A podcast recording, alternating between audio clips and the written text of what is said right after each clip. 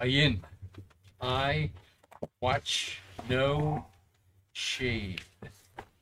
I have done what is righteous and just. Do not lead me to my oppressors. Ensure your servant's well being. Let not the arrogant oppress me. My eyes fail, looking for your salvation, looking for your righteous promise. Deal with your servant according to your love, and teach me your decrees. I am your servant. Give me discernment that I may understand your statutes. It's time for you to act, O Lord. Your law is being broken. Because I love your commands more than gold, more than pure gold, and because I consider all your precepts right, I hate every wrong path. Amen. Amen. Okay, so we got uh, a couple couple things here.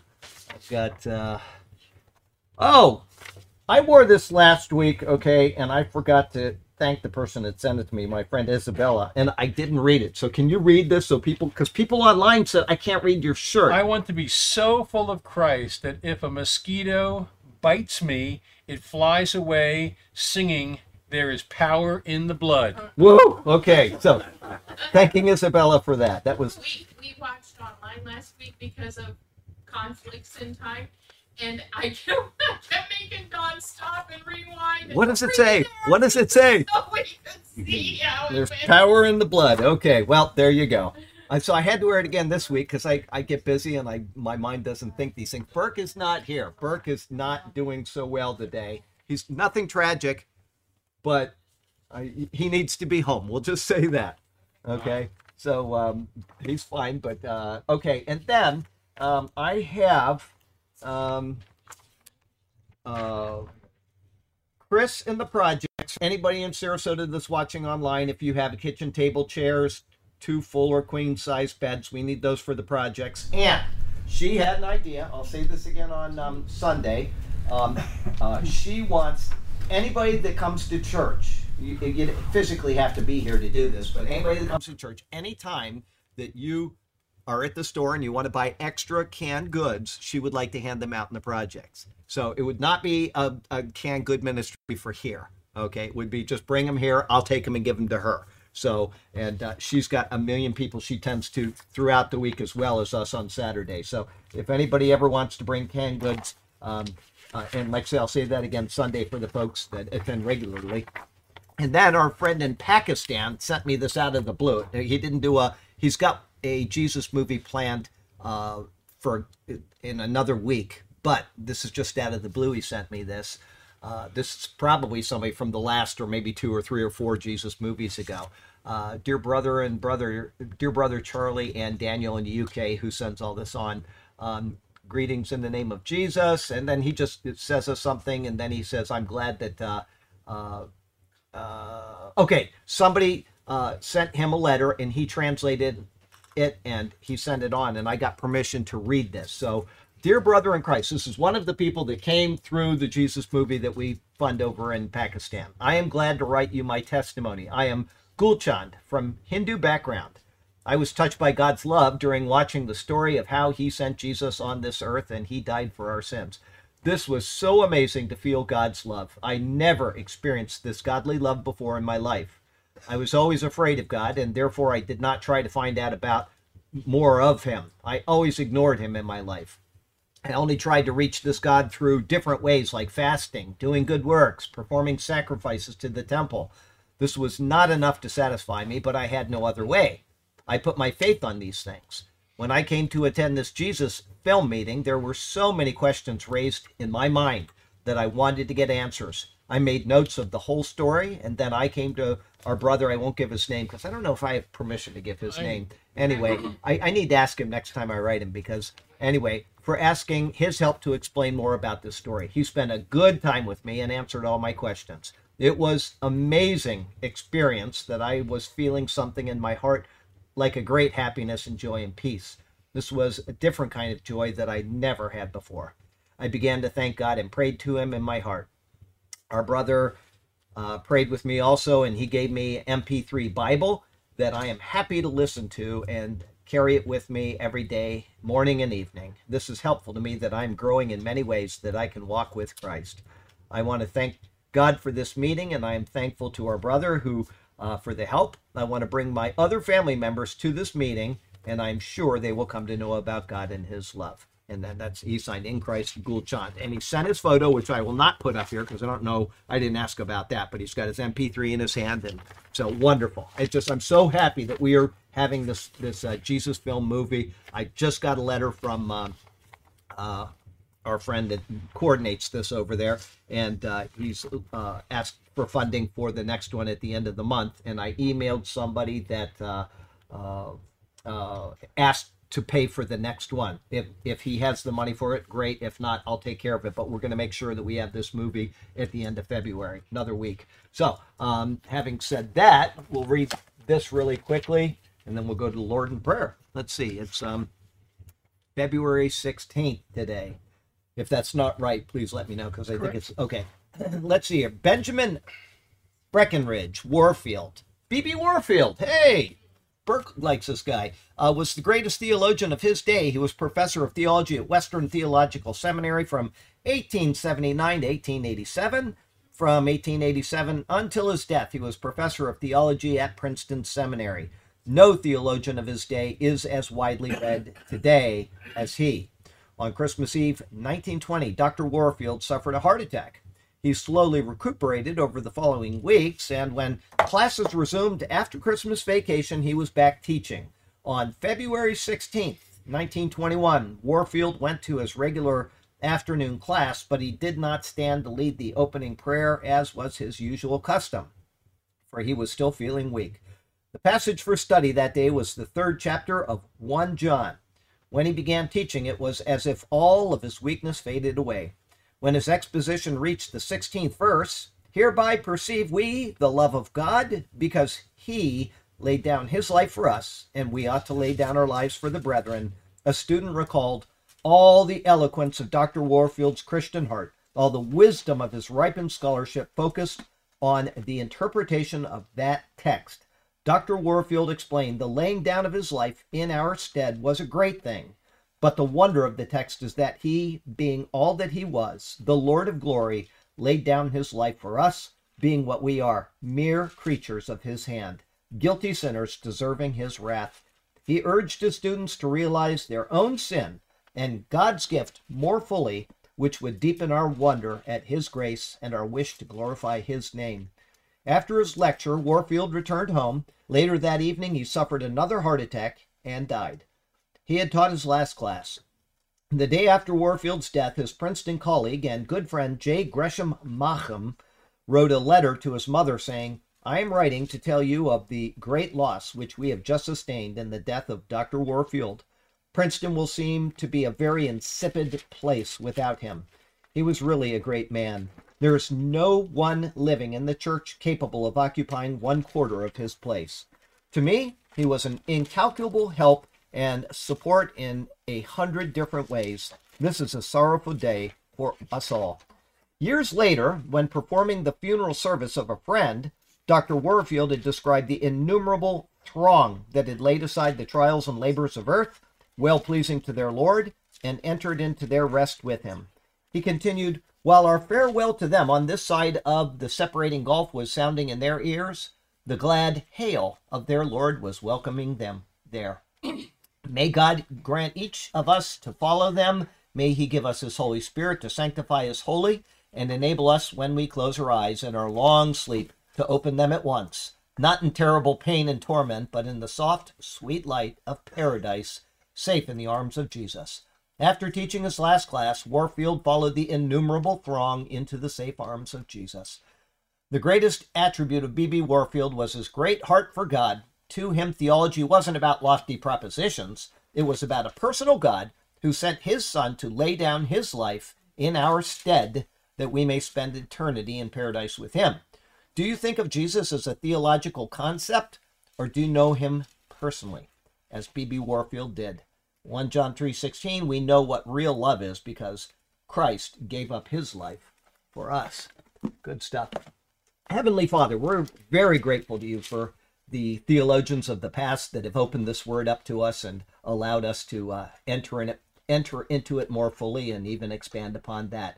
And we thank you that the word is sure, it is set, And all we need to do is to rightly handle it, to understand what you are telling us. So help us, Lord, to uh, properly handle this precious word and to never deviate from uh, doing our best to to teach it properly and to teach it with all the zeal we can until the day that you come for us.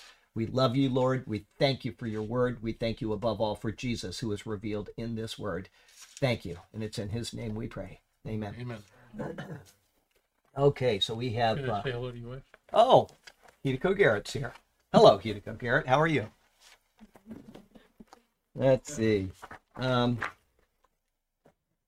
uh, what do we have here? Oh, we are now in the book of 1 Thessalonians. This is great. We're into the book of 1 Thessalonians. The whole thing tonight. Uh, We'll probably get it done tonight. It's a short book, so we should probably be able to get through it. Um, although we will close a little early today, so we might be missing one or two verses. But uh, um, uh, let's see here. We've got um, what's that? Oh yeah, um, one Thessalonians chapter one, verse one. Here we go. You usually have a little introduction, don't you? Well, I don't know. Do we? You do. Yeah. Go ahead. I Okay. One. Paul, Silas, and Timothy to the church of the Thessalonians in God the Father and Lord Jesus Christ. Oh. Grace and peace to you.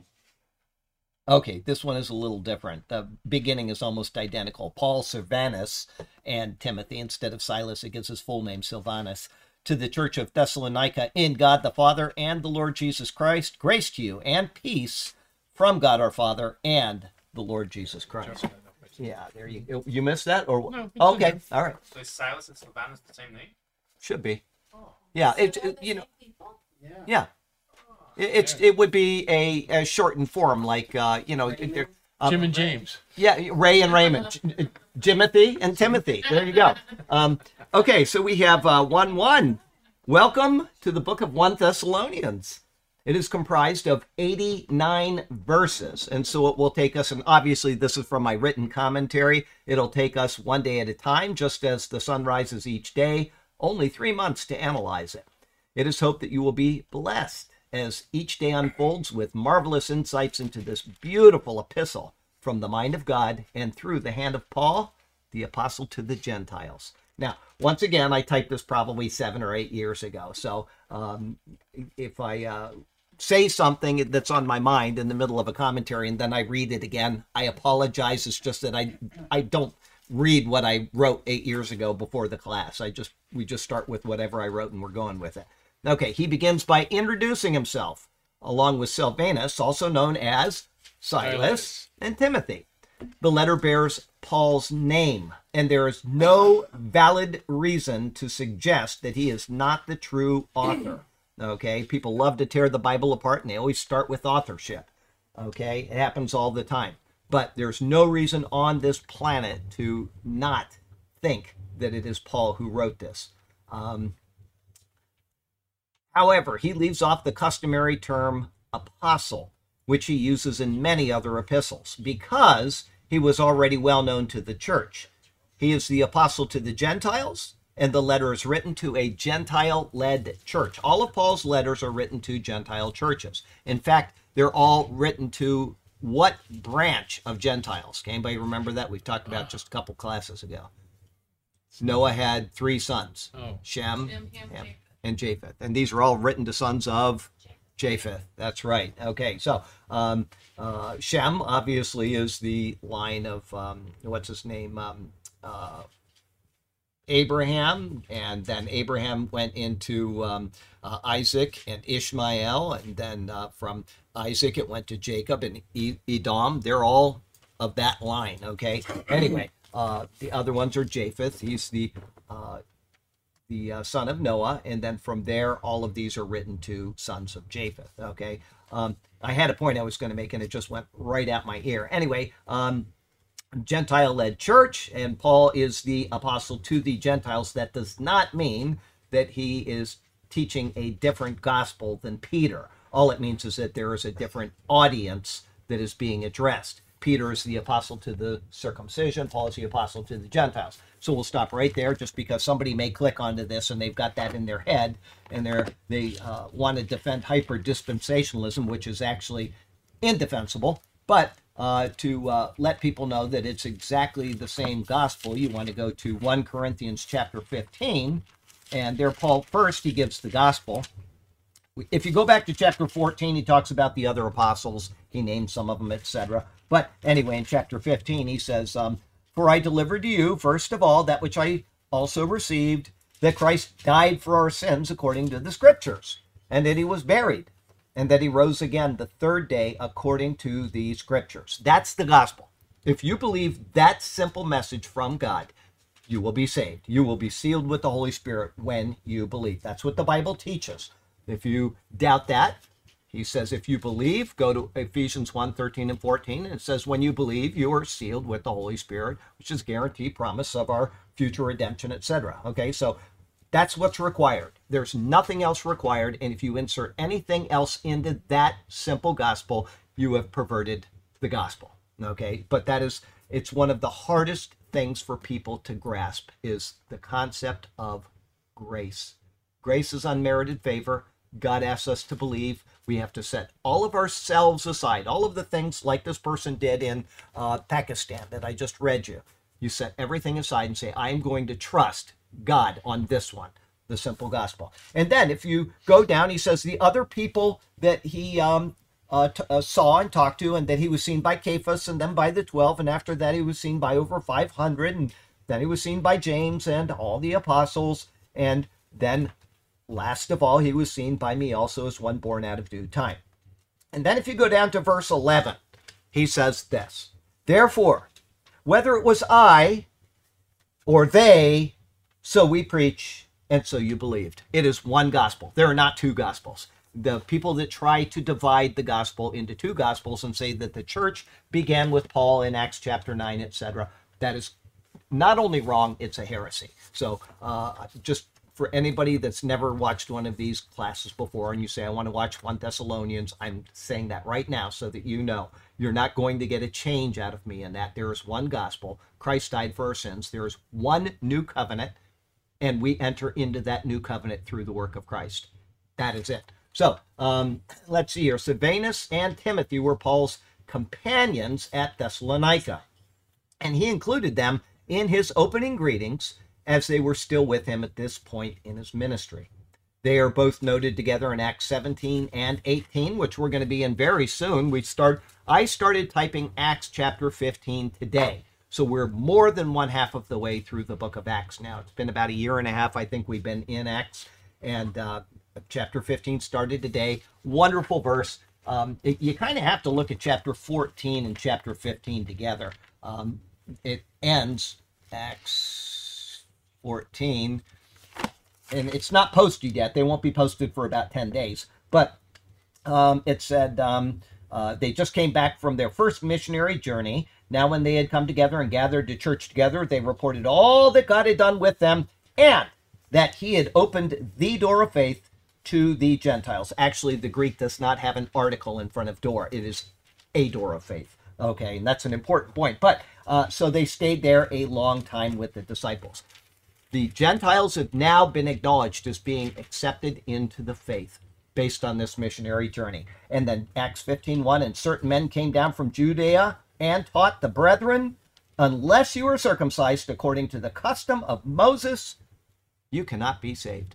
The first heresy to be introduced into the churches right there in Acts 15:1. It's the first internal challenge to the the church. Everything else has been external until that point, and the entire book of Galatians is spent trying to refute this. And to this day, we have people that reinsert the law of Moses. He didn't just they didn't just come and I, I'll read the commentary. I'll be here all night talking about it. Anyway, Just um, let you know, you started this in uh, the summer of 2017. 2017 I typed it, so it wasn't that long ago. It's uh, what is it, 2023? Oh, six years ago. Okay, so it's about right. I think I said seven years. So anyway, okay. Um, but yeah, read read the Acts commentary every day when it comes out, and on uh, or have Daniel read it to you. His voice is much Yes. much better than you know whatever. Or Joey, if you uh, you know uh, one other option for these commentaries is uh, Joey up in. Um, uh, New York, New Jersey. Where are you, Joey? Why can't I remember this? Anyway, every day she posts them on YouTube, and they scroll and you can have it scroll at any rate you want. You just pick the uh, speed and your reading speed and she adds music in or sometimes she adds in uh, a, a thunderstorm in the background and so it makes it very pleasing to read the commentaries online. So what i do every morning is i have daniel read it and while daniel's reading it i'm scrolling through with joey's commentary. And so that's the first thing i do after i read my bible every day. And um, uh, then i type my next commentary. But um, follow along there. Marvelous stuff. It all bears with what's going on right now in 1 Thessalonians and all of the other epistles of Paul, because you know when he wrote this epistle, what was happening in his life based on the book of Acts. Anyway, Silvanus and Timothy were Paul's companions. I read that. They are both noted in Acts 17 and 18. We'll be there in about uh, three months. Silvanus or Silas is noted 13 times in Acts 15 through 18. He was a Roman citizen, as is seen in Acts 16:37. Despite this, he was also a Jew. The longer name Silvanus is used of him in by Paul in 2 Corinthians and 1 and 2 Thessalonians. He's probably also the same person referenced by Peter in 1 Peter 5:12. Timothy is the better known of the two because of his being prominently mentioned throughout the New Testament and in particular because of two books which excuse me which bear his name being written to him by Paul. After his introduction, Paul says, To the church of the Thessalonians in God the Father and the Lord Jesus Christ. This same address is used in both 1 and 2 Thessalonians. He addresses the church as a whole. Here, instead of the more common term to the saints or to the brethren that he uses in many other letters. The unique term in God the Father is probably used to ensure that there is a distinction made between God the Father and God the Son. He will say in verse 1 9 that the church turned to God from idols to serve the living and true God. By making a distinction between God the Father and the Lord Jesus Christ, he is showing that both are God. There's another thing that we can stop right there and we can say if you are clicking on this because you want to know about 1 Thessalonians and you are a Jehovah's Witness or you've been trained by the Jehovah's Witness, you've been trained wrong. Your thinking is inaccurate. You have another Jesus, not the Jesus of the Bible, and you cannot find salvation through what they proclaim. I know this personally. Okay. Having said that, there is probably nothing more evident in all of Scripture than the deity of Jesus Christ even though some verses uh, you know make it explicit in one text and it's not as explicit in another text it is there's nothing more evident than the lord jehovah of the old testament is the highlight of the old testament. And then introduce the new testament. The lord jehovah is never mentioned again. The focus is solely on jesus christ in relation to god the father. He is jehovah incarnate okay um, if you don't know that and you are watching 1 Thessalonians for the first time, one of these Bible studies, you can go to our playlist on YouTube and you can go to the um, maybe 10 or 11 doctrine sermons. The doctrine sermons will give you all of the information that you need, that I feel you need to be properly grounded in Jesus Christ, in the nature of the Godhead, in what is proper presentation of the gospel, what is a proper presentation of uh, the Bible itself, the Word of God. Why do we have that? All of these things I detail. It's just a short series of doctrine sermons, but it's enough to give you a foundational base of what you need to know so that you don't get off into these heresies, Mormonism and Je- Jehovah's Witnesses and Seventh day Adventists and going on, all these different uh, doctrines that are incorrect for one reason or another. But the one that is most addressed, it might not be the most important, I wouldn't say, but what is the one that is most addressed by Paul in the New Testament? Of all of the things that he challenges, what is the one point that he brings up again and again and again? That Jesus over he finished the law. Do not reinsert the law of Moses. Do not reinsert the law of Moses. That's exactly right. The law is complete do not reinsert the law of Moses. That is what Paul focuses on more than any other point in all of his letters. And if you get that wrong, you're going to be sending tithes to a church, okay? Where is tithing in the Bible? In the law of Moses. Okay. It is a precept that is stated there. And then it's abused by people that bring it back into the new covenant anyway, because instead of saying every third year you give 10%, they say you have to give 10% every year. And the Bible doesn't say that. The Bible says in the third year, the year of the tithe, Deuteronomy 26 12. They've reinserted the law by reinserting tithing, and then they've twisted tithing to mean something other than what it says in the Bible. Deuteronomy 14, the first two years, you are to do what with your tithe? Go down to Jerusalem and have a big party.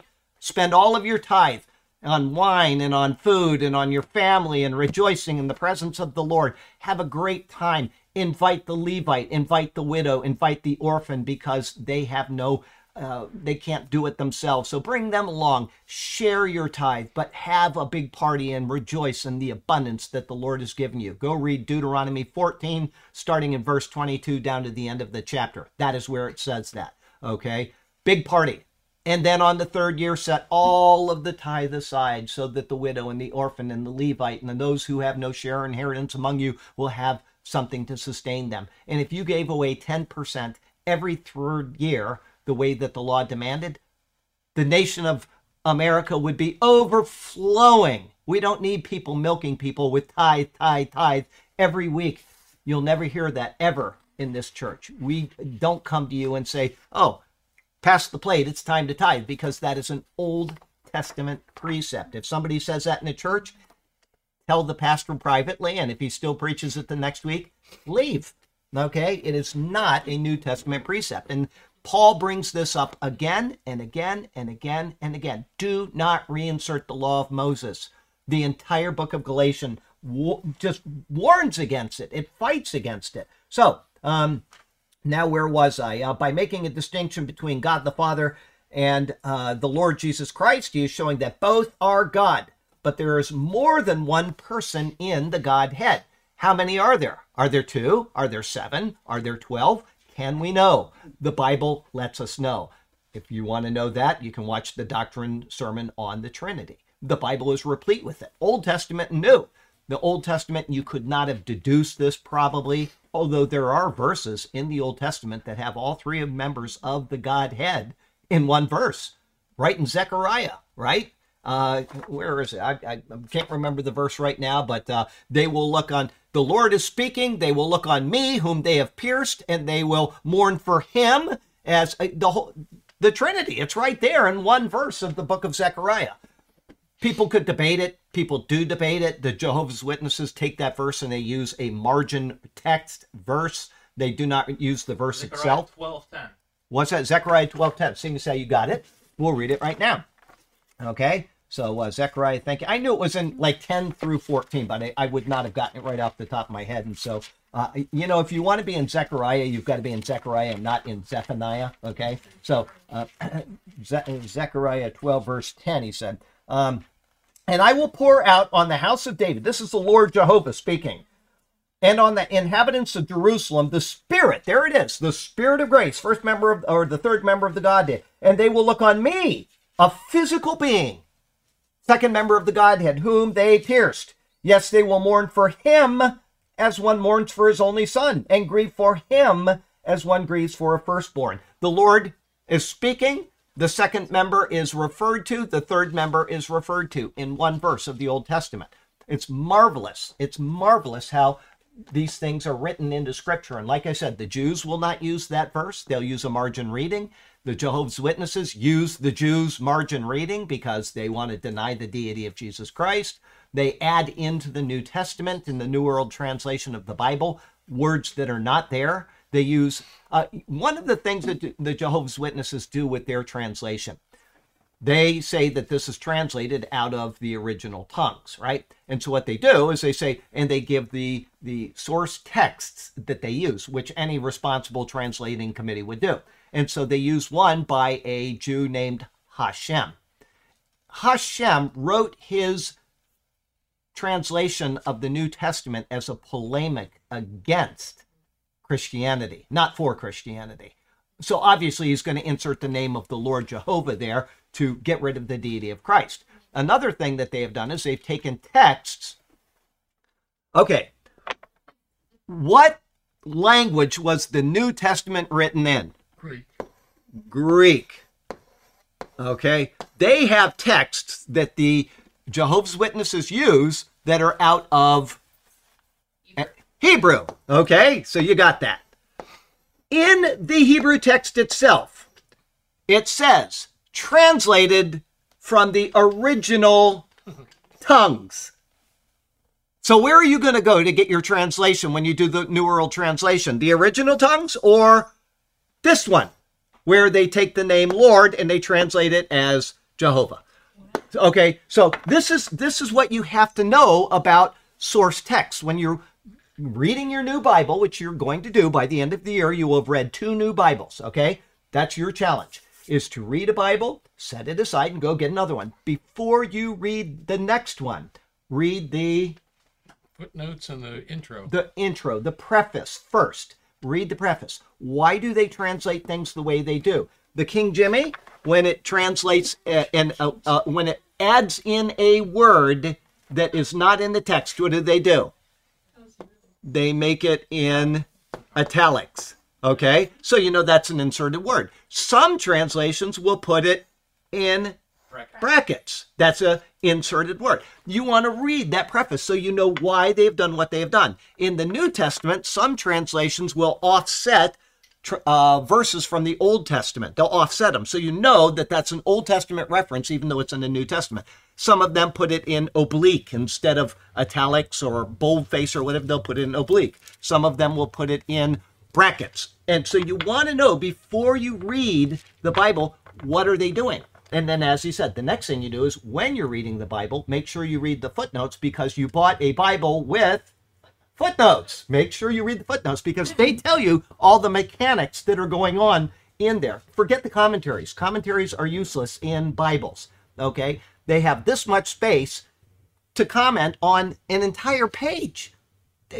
You can't comment on anything in there, okay? There are times where we have two verses and we'll write an entire sermon and I'll be done and I'll say, I could have done more. Okay? Don't read the commentaries, always read the footnotes. Okay, so uh, what was my point I was going to make about? Oh, yeah. Sergio and I have challenged each other yesterday. We were deciding to make a challenge. Okay, so we're finishing up the Bibles that we are reading right now. I read one in the morning and then I read one at night. But the one I read at night, I also read in the morning sometimes when I have a little extra time. So, anyway, the one that I am reading in the evening, I'll be done with first, and then I'll take the morning one I'll put it upstairs and I'll use that for my. But the next Bible that I finish will be about the same time that Sergio finishes his Bible. And we're going to coordinate this so that we start together doing the Bible typer. Because he's right. I'd never thought of this. I'm always telling people if you want to learn to type, do this. You're typing the Bible and you're, but you're using different neurons when you're typing than when you're reading. And so that's a great idea. He said that, and I thought, you know, I didn't even think of that. I'm going to go get another version of the Bible and I'm going to read that. No, this time I'm going to let my computer do the walking. And so I'm just going to sit there and I'm going to type however long, 30 minutes or whatever, every day. And I'll type the Bible. And this is all because of a couple guys online that have been spurring me on, oh, I'm loving this so much. And so I tell once in a while during the, uh, the uh, weekly update, these people, one guy did the whole thing in four months. He typed the whole Bible in four months. Okay, now you're not going to retain everything. Definitely, you're not going to retain everything, but you're not going to retain everything when you're reading it this way either. I've read this book many times, many, many times in many, many versions, and I still find things that I say, you know, I never saw it. Happened this week, didn't it, Sergio? There was something that was in a sermon. Was it last week or the week before? Anyway, uh, it was this last week's sermon. It was about a translation of the word where it means city of forests or city of honeycombs, Kiryat Jearim. Okay? Yeah. Yeah. And so I'm reading the book of Malachi in my morning reading. And I'm reading it and it says this. And I went and I read it and I said to Sergio, look at this. This just confirms what I said in the sermon. So I did something I never do. I added in a comment into the sermon that's online and into my saved copy that nobody else got because it's so interesting. It confirmed, and I said, I wish I had read that just a couple days earlier. I could have added them earlier. But anyway, the Bible never stops getting new ever, and it never will because it's filled with the wisdom and mind of God. Okay. Uh, when you're typing, because people learn through their eyes, their ears, their mouths, and their hands. Yeah. If you will say out loud as you type each word, it'll go deeper. I I do that as well, now but you're going to but hear it, that's not going to help you with that's true but it's not going to help you what she said because they probably can't hear her is that you should read out loud while you're typing. That will not help you with speed though. And most of the people that do bible typer want to learn to type faster because they want to become secretaries in an office or something. I don't know what they want. Anyway um, uh, listen i knew a guy when i was in japan hawk veltri. What a great guy. Remember hawk? What a great guy. We called him Hawk because he had his hair. He was an Italian guy, and he looked just like a he looked just like hawk, long nose, just like. Anyway, so he uh, he typed with two fingers, and that guy could probably type seventy words a minute. I've never. da, da, da. It was great. Anyway, he could type faster with two than I can with all of them, and I was trained for typing in tech school. Hands on copy, or eyes on uh, what is it? Eyes on copy, hands on home row, begin. Okay, and then you typed until you were blue, and by the end of the day, you were so sick of typing, I'll never type again. The next day, you're doing it again. So, but Hawk could type. He had to pass the same test I did, and he did it with two fingers. Wow. That is amazing. They didn't care as long as you made the minimum 30 words a minute. They didn't care how you did it. And he obviously did it. And it had to be 30 words a minute with no errors. In other words, you, if you did 50 words and you had 20 errors, then you would pass. But if you had 50 words a minute and 21 errors, you didn't pass because it's 29 words a minute. So there you go. What did you say? I heard some little nose. Yeah, he no, he didn't use his nose, but he could have. Anyway, we'll go on. Um, the two are one essence: God the Father, God the Son, and yet there is an order within the Godhead by which access is made available. Without Christ Jesus, there is no access to God the Father. You know, I see this all the time. I saw it again on Twitter. Uh, somebody died, uh, and you know, I, as bad as I feel about it, oh, it was a couple of um, uh, Air National Guard guys, or maybe reservists. They were Air, National Guard. They they went in yesterday in a helicopter. Okay, they somebody got it on film and they went straight down. There was n- that was it, and you know, so people were posting, you know, blah blah blah. And I my only comment when I see that, and I always say the same thing, I hope they knew Jesus. You know, and of course, some people come back and they want to get angry, they want to get uh, defensive or whatever. Listen, without Jesus Christ, you will not come to God the Father. And if I can spur a conversation to get people to think about their mortal end, which is coming, it doesn't matter if you went down in a helicopter, if you get run over by a car walking out of Bible class, you're dead. You have to think that your end is coming. And there is no other way to be reconciled to God except through Jesus. I told you, I was talking to somebody uh, very close to me, uh, proximity wise, uh, my home, and I gave him the gospel, and he was so responsive. And we got to the end, and I said, So I want you to know, without him, you're not going to make it to heaven. He said, well, What do you mean? I said, God isn't going to lie. He's not going to say in his word, I am the way, the truth, and the life, and no man comes to the Father but through me. And he's also not going to send his son to die on a cross to say, okay, I'm going to give you an end around. That's a problem with Roman Catholicism. They have Mary. She's now a mediator. She's a co-redemptrix by some of them. Okay? It doesn't work that way. And they also say that the, the doctrine of the Immaculate Conception. Mary was saved from original sin. Well, if God could have done that for Mary, then he would have done it for anybody else. And we don't need Jesus. It doesn't make any sense, but people don't want to think that God has an exclusive plan that involves the giving of his son. And there is an exclusive plan. And that's why I'm sitting here doing this because I could be, you know what I did today? Over the past month, I had forgotten that I have water and wastewater licenses that are due. And so over the past month, actually it was over a couple weeks, I did all of the courses to keep my licenses. And today I went online to the Florida Department of Ed- Environmental Protection website and all of my courses have transferred. They accepted them. And so what I did, I paid the fee for my wastewater and my water licenses. And that'll come in the mail very soon. And I'll have my licenses and I'll shove them in a folder. And I would probably make a lot more money and have a lot more free time if I went back to wastewater. Okay. I don't ever want to do that again. I keep those licenses because you don't know. What does it say in Ecclesiastes? Cast your bread upon the waters. Okay. You don't know what's coming in life. And so you want to have everything available that you can because I don't know. And so I might have to go back into water or wastewater one of these days. So I keep my licenses up. It would be a crime to not keep them because it took me years to get them. Anyway, um, emails too.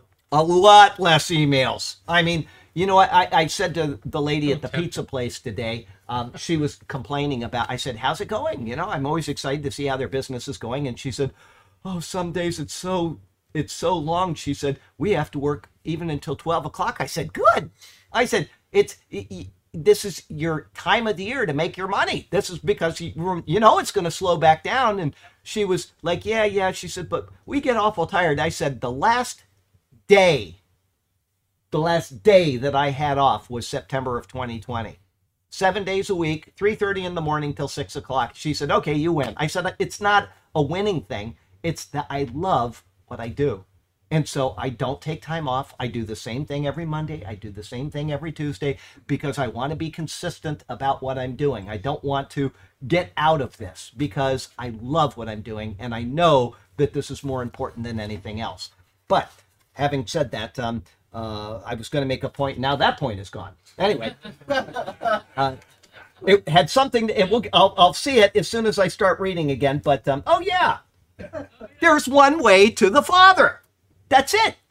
There's no other way. And that is why I believe that this is the right job for me, is because I believe it's right to tell people this. I believe that this is what people need to know. And when I see the tragedy of somebody dying in a helicopter crash, I want to spur a conversation that might get somebody to say, I could die tomorrow. What do I do about it? Look at this guy over there. Went into the Hindu temples all of his life, fearing God, doing all of these things. God already owns everything. He doesn't need you to do anything. He doesn't need you to do anything except accept that he is God and that he loves you enough to do what he did to redeem you. That guy got it. That guy got it. Okay.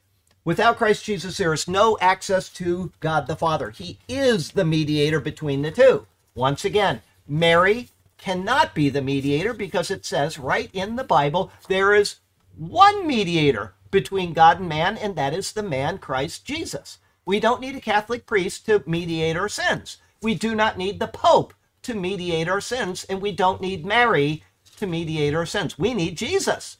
He is the new high priest. He replaced Aaron. I don't if people would just read the book of Hebrews and understand it, they would get that. Jesus is all in all. He's the fulfillment of every type that we see again and again and again, week after week. It's about Jesus. Okay? Again, his coming statement in verse 1 9, which we might get to in a couple minutes, we'll see, is intended to show them these things pagan idolatry from which they have turned. The Thessalonians were pagan idolaters, is not the same as what is presented in the Christian faith. His introductory words here are carefully chosen for them and thus for us to learn and to remember what is right and appropriate in the worship of God. This is where we go. Um, we have all kinds of things in the world that people love to claim about God. They love to claim, you know, I, I, I heard a word from the Lord and I'm going to tell you all what it is. And uh, it's usually something to help benefit the pastor, but whatever. You have people that make claims about dreams and about visions. You have people that make. Uh, I, I've typed this in a couple commentaries recently on Acts because it was the right time to do it. But uh, if you think it through, all right, what is it? What is it that established Seventh day Adventism? Does anybody know? The law. That woman, Okay. the woman. You're getting there. visions, And Her dreams. her dreams, her visions. What is it that established Mormonism? Oh gosh. Uh, Joe, Joe Smith and his visions and dreams. Joseph Smith and his visions. Mhm. Look at the common denominator of all of these cults. Somebody claims, I've seen God. I've talked to God. God talked to me. I have the special revelation, the common denominator. And if you believe in dreams and visions, if you believe in those things, Jesus speaking to people, you need me to be saved. If you believe that, then you have no authority to disbelieve Joseph Smith. You have no authority to disbelieve Ellen G. White or Charles Taze Russell. You have no authority to do that. Okay? Because what they are saying is extra from what's in the Bible. The Bible is a codified whole. It was sealed. It says amen at the end of it. The revelation of God in Jesus Christ ended with the apostolic era. Then, if it continues on, you have no basis at all for saying, okay, he talked to this person and I can accept that. Okay, he talked to this person and I can't accept that. It doesn't work that way. You have no basis at all for anything. Either the word of God is fully sufficient and it is what we need or it is not. And that's, you know, that's just how it is. So, and I typed that today in Acts 15, verse 1, something on those lines, because that is what is being brought out by Paul when these people say, well, you need to return to Moses. If you're not circumcised according to Moses, you can't be saved. Think it through. Hmm. Think it through. After this, he says, Grace to you and peace from God our Father and the Lord Jesus Christ. This is a standard portion which is to be found in almost all of his epistles. Grace is unmerited favor, it cannot be earned. This was the common greeting among the Greek people. Peace, however, was and still is the common greeting among the Hebrew people. In their language, the word is shalom. It is more than a greeting for calm or quiet, but it is a state of wholeness and completion in all ways. Paul unites the two terms just as the church is being united between Jew and Gentile during his time. This grace precedes the peace because only after receiving the grace can the grace of God, uh, can a person then experience the peace of God. So you must receive the grace before you can experience the peace. Paul extends this wonderful blessing to them as he says, from God our Father and the Lord Jesus Christ. It is a greeting from the eternal God, both the unseen Father and his Son, who reveals the Father to us. Rather than being an argument against the divinity of Jesus Christ, it is an argument for it. He is tying the two in as one, Jesus being a member of the Godhead people will take this these verses when Paul says something like this, and he will they will try to separate, say, see, Jesus isn't God because, and that's not what Paul is doing. He's saying that Jesus is God, that Christ is God incarnate. Christ is the the uh, the deity part of who Jesus is. Jesus is the man. Christ is God incarnate. Okay, and that's why he he does this. He's not trying to say there's a distinction, but there's a oneness between the two. Paul then um, uh, throughout Paul's letters, as with the entire Bible, the deity of Jesus Christ is a concept and a precept which is on evident display. It is the very heart of what God has done for the reconciliation of the people of the world. And as a side note, some translations leave, off everything after peace. Your translation did, which is the which is the true original is hard to say.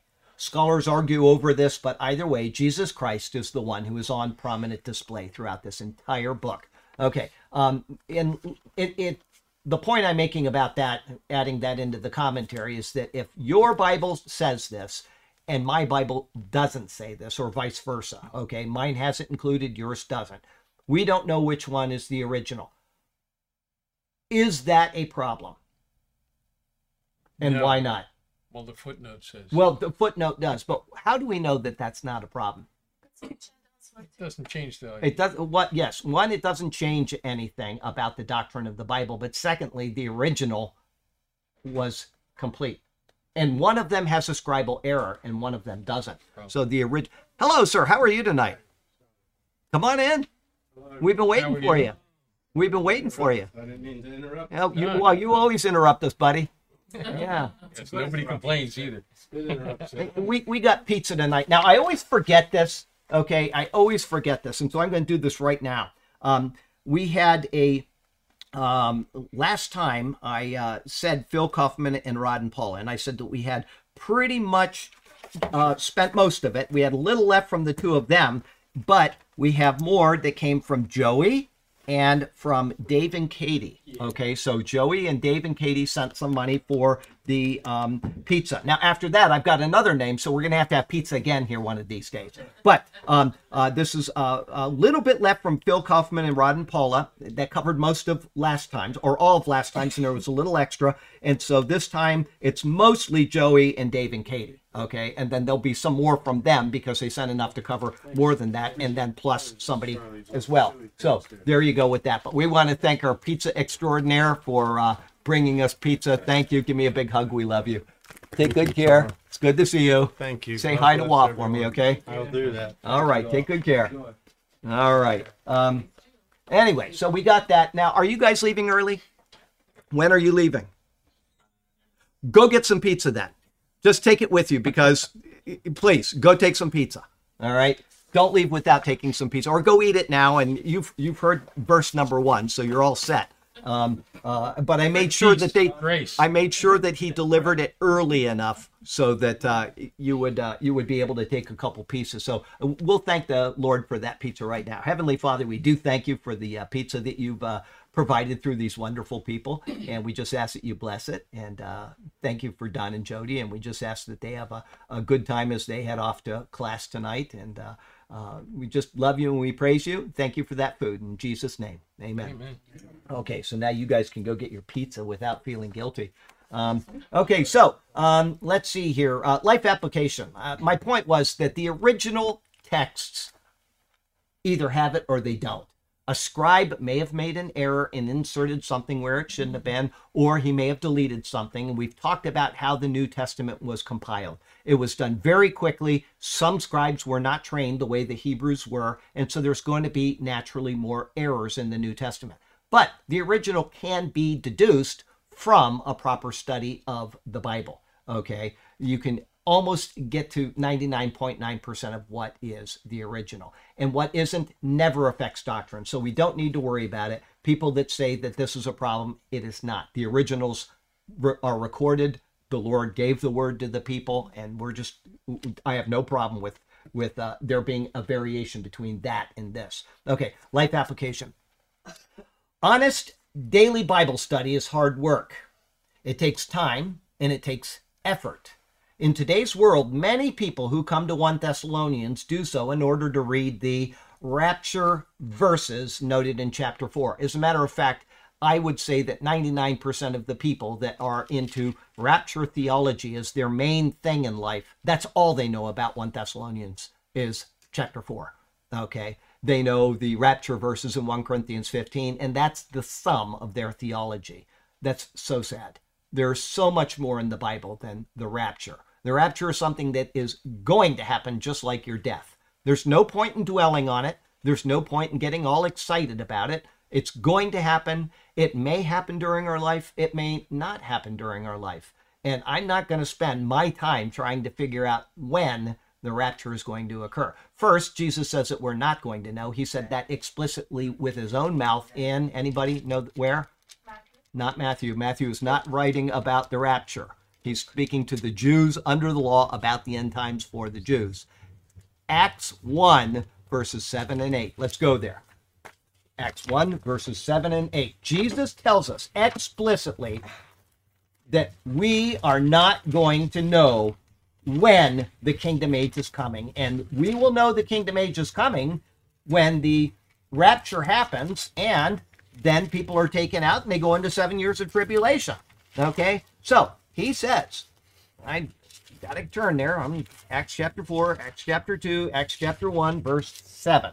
He says, they ask him a question first. They say, um, uh, therefore, when they had come together, they asked him, this is the last thing he said to him. I mean, this is it. After he says this, he doesn't say any more. Okay? Therefore, when they had come together, they asked him, saying, Lord, will you at this time restore the kingdom to Israel? Which is what Matthew is dealing with. Matthew 24 is not dealing with the rapture. No man knows the day and the hour, has nothing to do with the rapture. Nothing. Okay? So, and he said to them, last words he says before he ascended, It is not for you to know the times or seasons which the Father has put under his own authority. He says that again. Paul repeats that same sentiment, the times and the seasons, in uh, 2 Thessalonians 2, is it? Or is it 1 Thessalonians? I, I think it's 2 Thessalonians 2. Anyway, he uses the same terminology. But you shall receive power when the Holy Spirit has come upon you, and you shall be witnesses to me if you're not worried about the rapture. If you're not spending all your time trying to predict when the rapture is, you will be a witness in Jerusalem and all Judea and Samaria and to the ends of the earth. That's what we're supposed to be doing. We're supposed to be telling people like Ray over here is in Papua New Guinea. Okay, he's spending his life over there getting the gospel out to people that have never heard the gospel before. This is our job. We might go to a restaurant and talk to somebody that has never heard about Jesus. As surprising as that sounds, they're yeah, I've heard of Jesus, but they have no idea who he is or what he did. That is our job.